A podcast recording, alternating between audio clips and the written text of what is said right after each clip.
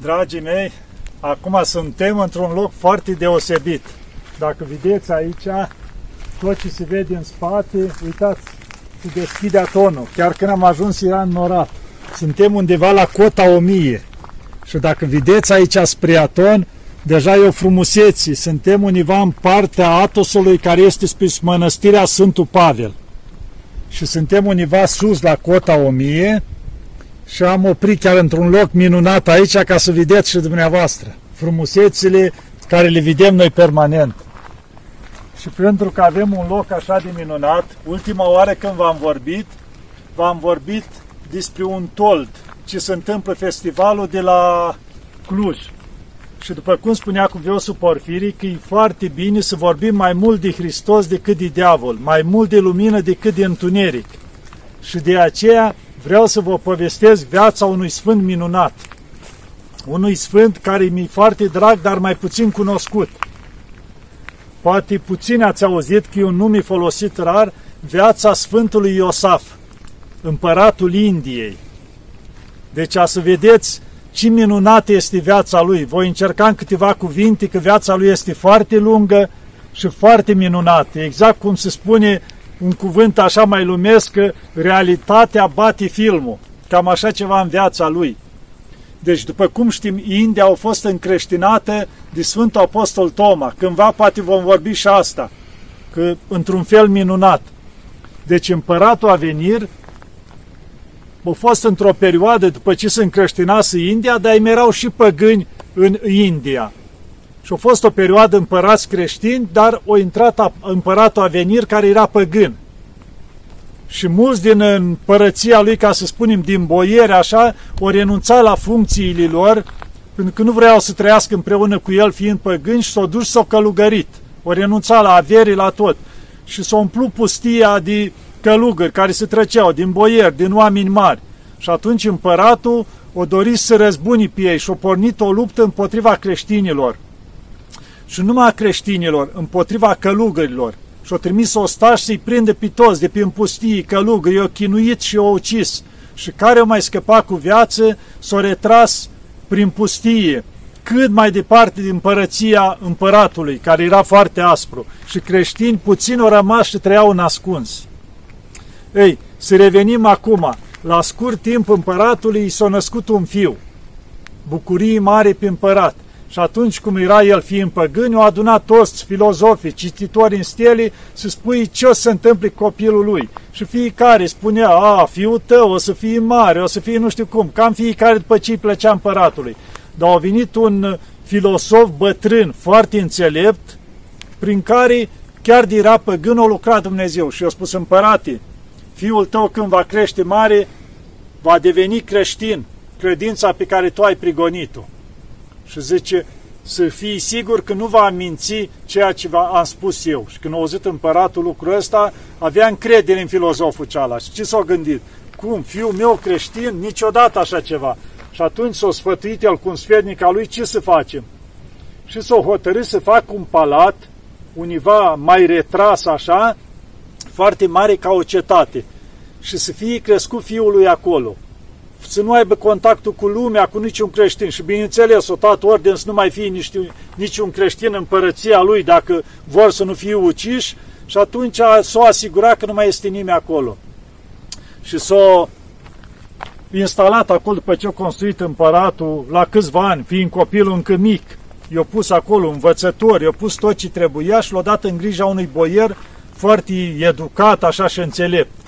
Dar în jurul lui au pus numai tineri, să nu vadă bătrâni, să nu vadă bolnavi toți, să ducă o viață, cum se zice, în huzur. Ei, și-a crescut copilul, dar era foarte înțelept. I-a pus numele Iosaf, era foarte înțelept și când a ajuns la o vârstă, a început și el să întrebe, de ce sunt închis aici? Cât era de mare palatul, cu toate îi oferea cetatea aceea, dar se simțea închis cumva. Și văzând profesorul lui, cum a fi cel care avea grijă de el, că e înțelept și era destul de mare, crescut acum, eu spus că nu a început să-l întrebe. Zice, uite care e situația. Zice, împăratul, cineva, un cititor în stele din ăsta, înțelept, așa i-a spus că atunci când vei crește mare, vei deveni creștin. Și împăratul i-a fost frică pentru asta și de asta te-a închis aici. Și atunci el a început să mâhnească. Și când a venit taixul pe acolo să-l viziteze, zice, de ce aș mâhni fiul meu? Zice, tată, de ce m-ai închis aici? Vreau și eu să văd ce este în afara palatului ăsta, să văd lumea. Zice, dar nu-ți lipsește nimic, bani lipsește. Zice, chiar mâncarea mi se pare amară, totul rău că m-ai închis aici. Și atunci împăratul zice, bine, fă ce vrei, du-te unde vrei. Dar au poruncit când totdeauna să fie în fața lui oameni, cum dacă vă amintiți cum era pe timpul Ceaușescu la noi, care pregăteau terenul, agățau mierle prin copaci cu ață, ce mai făceau ca să arate totul frumos și bine. Ei, la fel se întâmpla și aici. Dar odată din neatenția slujitorilor, au apărut în fața lui unul bolnav de lepră și unul de altă boală. Deci era groaznic cum arătau. Și pentru el, care vedeau numai tineri îmbrăcați frumos, a fost ceva. Și ce asta îl întreabă pe cel din crederea lui? Și ce să fie? Doi oameni bolnavi. Și da cum? Zice, da, nu se pot feri de așa ceva? Nu, zice. Dar când știi dinainte când îți vine o boală? Zice, nu știi. Deci lucrul ăsta numai cine se întâmplă deodată așa. Și zice, a, și zice, mi se poate întâmpla și mie? Zice, da, la orice cine se poate întâmpla. Iar altă dată, o văzut un bătrân, că dacă el acolo era ținut numai între tineri, a văzut un bătrân care foarte zgârbovit, așa, avea vreo 80 de ani. Și când a văzut, zice, da, ăsta cine? Păi un bătrân. Și de ce a ajuns așa? Păi zice, toți ajungem așa. Cum? Și noi, da. Și bine, și după aia ce se întâmplă dacă a ajuns bătrân? Așa trăiește? Nu. Zice, nu. Zice, va, la o anumită vârstă, la 80, 90, 100, va muri. Și ce-i moartea? Păi se încheie, zice. Mori și se îngroapă în pământ. Și atunci a început el să gândească, că nu se poate, oare ăsta e secretul vieții, adică doar trăiești, treci prin toate chinurile astea și la urmă morți și te duci în pământ, nu se poate. Și a început în mintea lui tot să gândea, oare nu există ceva, zice, ceva care să mai existe după moarte, totul se termină aici și a început să-l întrebi pe înțeleptul ăsta care l-avea cu el. Zice, la noi nu știm lucrurile astea, dar zice, lucrurile astea poți să le explici doar creștinii că ei erau foarte înțelepți și credeau într-o viață dincolo, dar zice, nu mai este niciun creștin în împărăția tatălui tău. Și atunci a început el cumva să gândea tot timpul la lucrurile astea, cumva s-o întrista și să gândea, vrea să roage, dar nu știa cui, pentru că fusese și își dorea, zice, dacă aș cunoaște un creștin, să-mi explice și mie cum e cu viața asta de dincolo. Ei, și Dumnezeu, văzând inima lui bună și curată, o luminat pe un puznic Varlam care trăia în adâncul pustiei și i-a descoperit despre împărat. Și atunci puznicul ceala s-a îmbrăcat în haine din negustor și a venit acolo în cetate.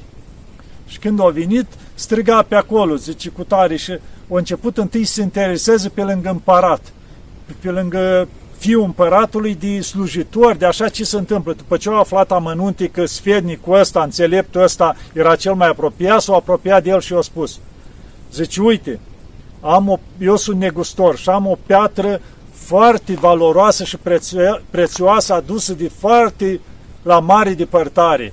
Și zice, vreau să o dau fiului împăratului. Și zice, piatra asta vindecă orbi, vindecă ologie, vindecă tot, zice, face minuni. Și când a auzit el, zice, arată și mie piatra, să văd și eu că vorbesc lucruri minunate de ea. Zice, dar nu pot să vad orice cine, decât cei care au ochii curați și zice, sufletul curat. Dacă o vede cineva care e necurat, zice, va orbi. Și la tine văd că nu ești curat. Și el a zice, da, într-adevăr, am făcut multe păcate. Ei, atunci a zice, du-mă la fiul împăratului. Și când l-a dus la fiul împăratului, o rămas numai cu el și a început să discute. Și l-a luat așa frumos puznicul ăsta și i-a vorbit, încât ușor, ușor l-a făcut să înțeleagă despre înțelepciunea asta creștinească, despre viața de dincolo, încât o simțit, eu l-o pătruns la inimă pe fiul împăratului și tot îi spunea, mai spunem, mai spunem. Și după multe discuții, ori întregi, și o stat, cum se zice, și zi și noapte, atunci o priceput fiul împăratului, că asta e piatra de care îi spuneai, zice, da. Și credința creștinească, da, și mai vreau să aud.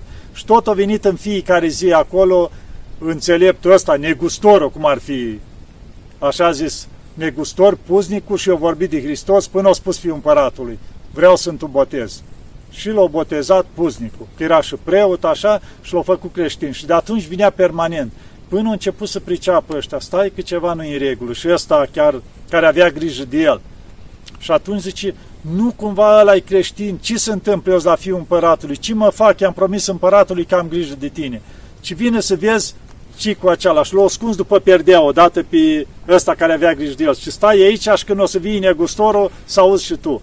Și când a venit ară puznică, eu zis atunci fiul împăratului, ia mai povestește de creștinism. Și a început ăla să spui toate. Și după ce a plecat, îl scoate de acolo pe învățătorul lui care avea grijă de el și zice, ei, ce zici, vezi cu ce vrea să mă înșele ăștia? Ăsta zice, tu ce zici de asta? Și că nu mă ispita, ispiti împărate, că știu că te-ai făcut creștin, că s-au văzut, zice, și acum vrei să vezi ce zic eu. Zice, într-adevăr, e adevărat învățătura, dar mi-e frică de împărat. Ce voi spune eu împăratului acum pentru toate lucrurile astea? Și că stai liniștit, că nu va afla.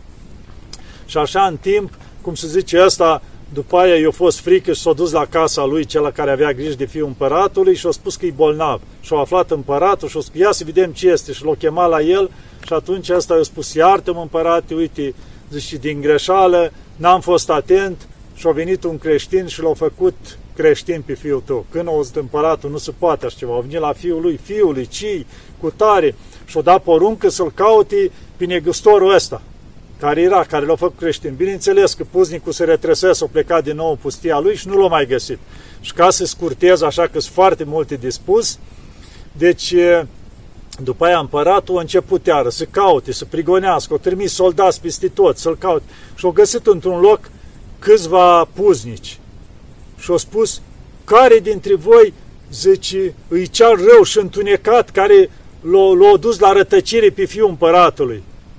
Și că acela nu este între noi, o zis poznice. Ăla este între voi, zice. Cum între noi? Zice că aici, zice, între voi l-a întors. Nu, zice, ăla îl cheamă satana și este între voi, zice, la noi nu este între noi cel întunecat. Și atunci s-a supărat ăla, eu l-a pe puznic și a dus la împărat. Și eu chinuit până i-a omorât să spui unde este Varlam. Și eu spus, știm pe ăștera lui, dar niciodată nu o să afli de la noi. Și atunci împăratul era foarte întristat și-a găsit, exista un, uh, vrăjitor, trăia tot în pustii și se ocupa cu vrăjcul de asta, pe nume parcă Nahor. Și eu zis cineva din sfednici, sfednici împăratului, zice, împărate, zice, vrăjitorul ăla seamnă perfect de parcă ar fi frați cu puznicul ăla Varlam, pe care și eu l-am văzut odată. Zice, dacă îl aducem pe ăsta și îl îmbrăcăm în haine ca de călugăr, o să creadă fiul împăratului că el și o să-l convingă să renunțe la creștinism. Și s-a dus noaptea și a vorbit cu vrăjitorul și a spus la gata, așa facem. Și a doua zi, iară s-a dus ăsta cu soldați că îl caută pe Varlam. Și ăsta vrăjitorul s-a făcut îmbrăcat călugăr, că iese dintr-o peșteră și fuge. Și atunci l-au prins ăștia și a spus, cine ești tu? Păi eu Varlam, a spus el. Și atunci ăștia l-au adus bucuroși și s-au aflat în toată cetatea că a fost prins Varlam și a dus, ca să nu se afle că de fapt e vrăjitorul.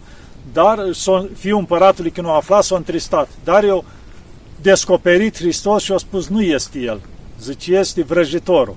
Dar el s-a arătat că nu știe fiul împăratului. Atunci a venit și a spus că, uite, l-am prins pe Varlam. Și zice, ia să facem ca să nu zici că nedrept, a spus împăratul, zice, uite ce vom face, să se aduni toți creștinii și împreună cu Varlam și eu ne adun toți filosofii mei păgâni. Și cine va birui acelui adevărata credință, știind că vrăjătorul ăsta o să fie de partea lui împăratul, era sigur că o să birească pe creștini. Și bineînțeles, câți creștini mai erau prin zonă, foarte puțini, cu frică, s-au adunat și ei acolo, între care era unul foarte înțelept, așa, foarte, cumva, varahil, foarte așa credincios.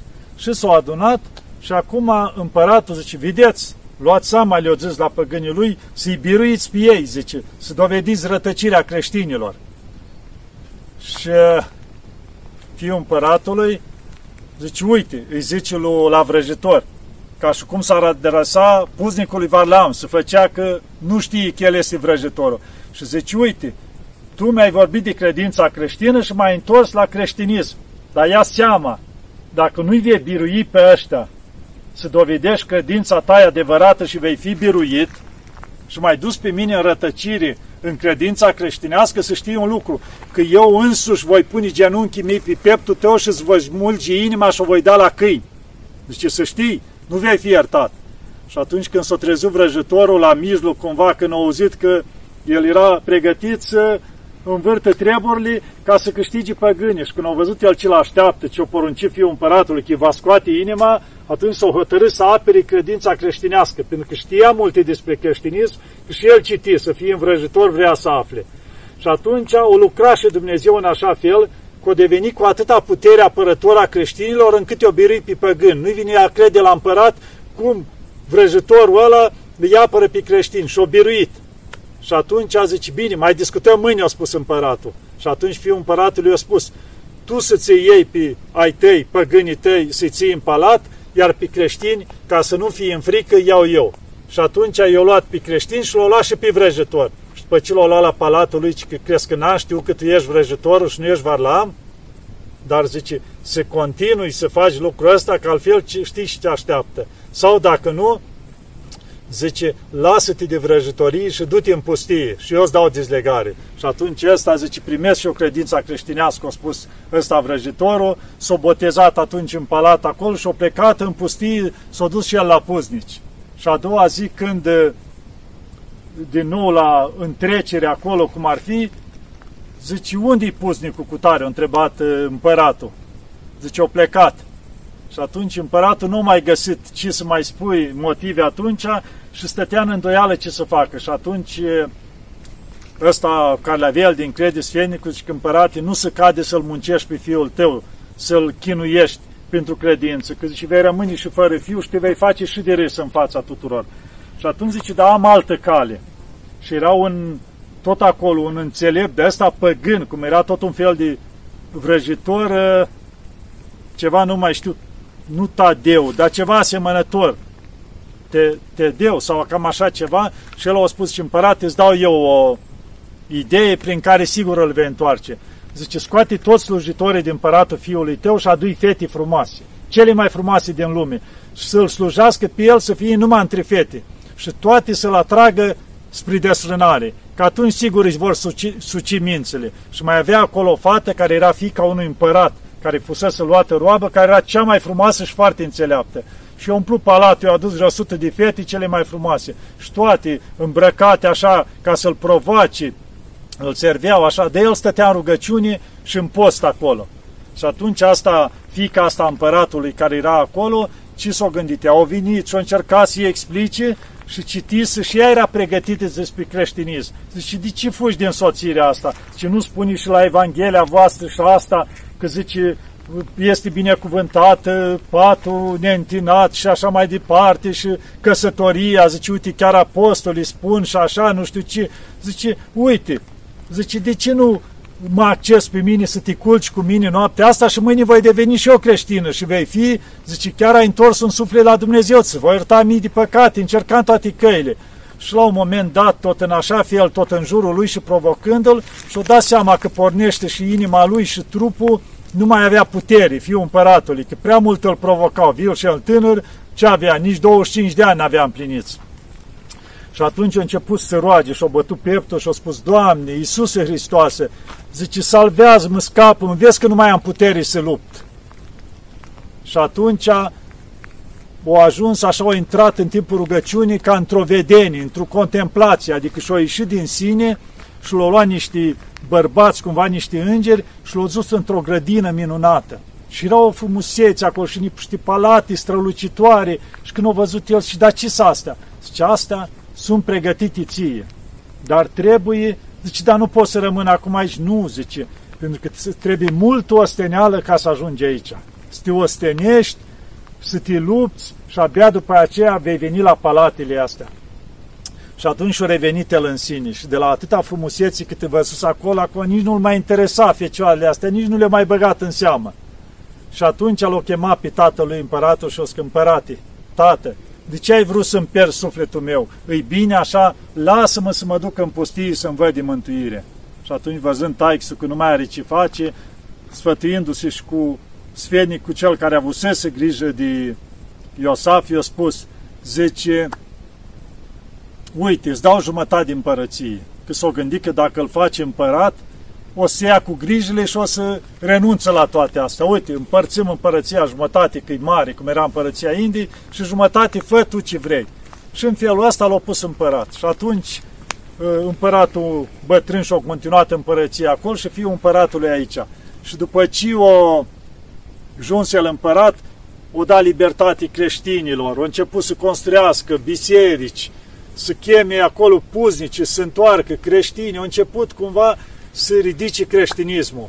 Și o rânduit Dumnezeu, după ce au făcut toate lucrurile astea, ușor, ușor, el a început să roage mult la Dumnezeu să-l întoarcă și pe tatălui la creștinism. Și atunci taică să încet, încet a început să priceapă și el rătăcirea și l-a, i-a fost naș cumva de botez chiar fiul lui. Și s-a încreștinat și el și atunci împăratul i-a spus, îți dau toată împărăția ție, ocupă-te de toate, că eu vreau să mă căiesc în fața lui Dumnezeu pentru tot ce am făcut. Și s-a retras într-un loc retras și cât o mai trăit împăratul și-a plâns păcatele și s-a pocăit în fața lui Dumnezeu. Iar după plecarea împăratului, chiar la 40 de zile, după ce au făcut pomenirea fiul împăratului, i-au adunat pe toți și au spus, vreau să plec la pustie, zice, să lasă împărăția. Toți plângeau, vă dați seama, era un împărat bun, dăduse libertate creștinilor și nu vreau să-l lase. Și atunci, odată când nu erau ăștia noaptea, o ieși singur în haine sărăcăcioase și a început să alerge spre pustii. Dimineața a observat toți că o pleca, le lăsase scris acolo, vă las împărat pe Varahil, creștinul cel înțelept. Și zice, eu plec. Și toată cetatea au luat după el și l-au ajuns univa la un izvor. Și nu l-a lăsat până nu s-a întors înapoi. Și a spus, nu te lăsăm să pleci. Eu mai stat el o bucată și la un moment dat le-a spus, nu mai. Zice, plec și l-a selit pe celălalt să-l pui împărat, pe cel care era înțelept, creștinul ceala, și fără voia lui l-a pus împărat, i-a lăsat pe toți și a plecat spre pustie. Și a luat o rasă de păr rupte care o primise de la Valam. Și n-ai o plecat la pustie fără nimic. Și a plecat toată cetatea după el o zi întreagă. Și când s-a făcut noapte, a spus, întorceți-vă înapoi. Și atunci s-a întors toți plăgând și el s-a dus în pustie. Și zice că aproape doi ani, o plecat și o plâns prin pustie căutând pe duhovnicul lui, pe Valaam.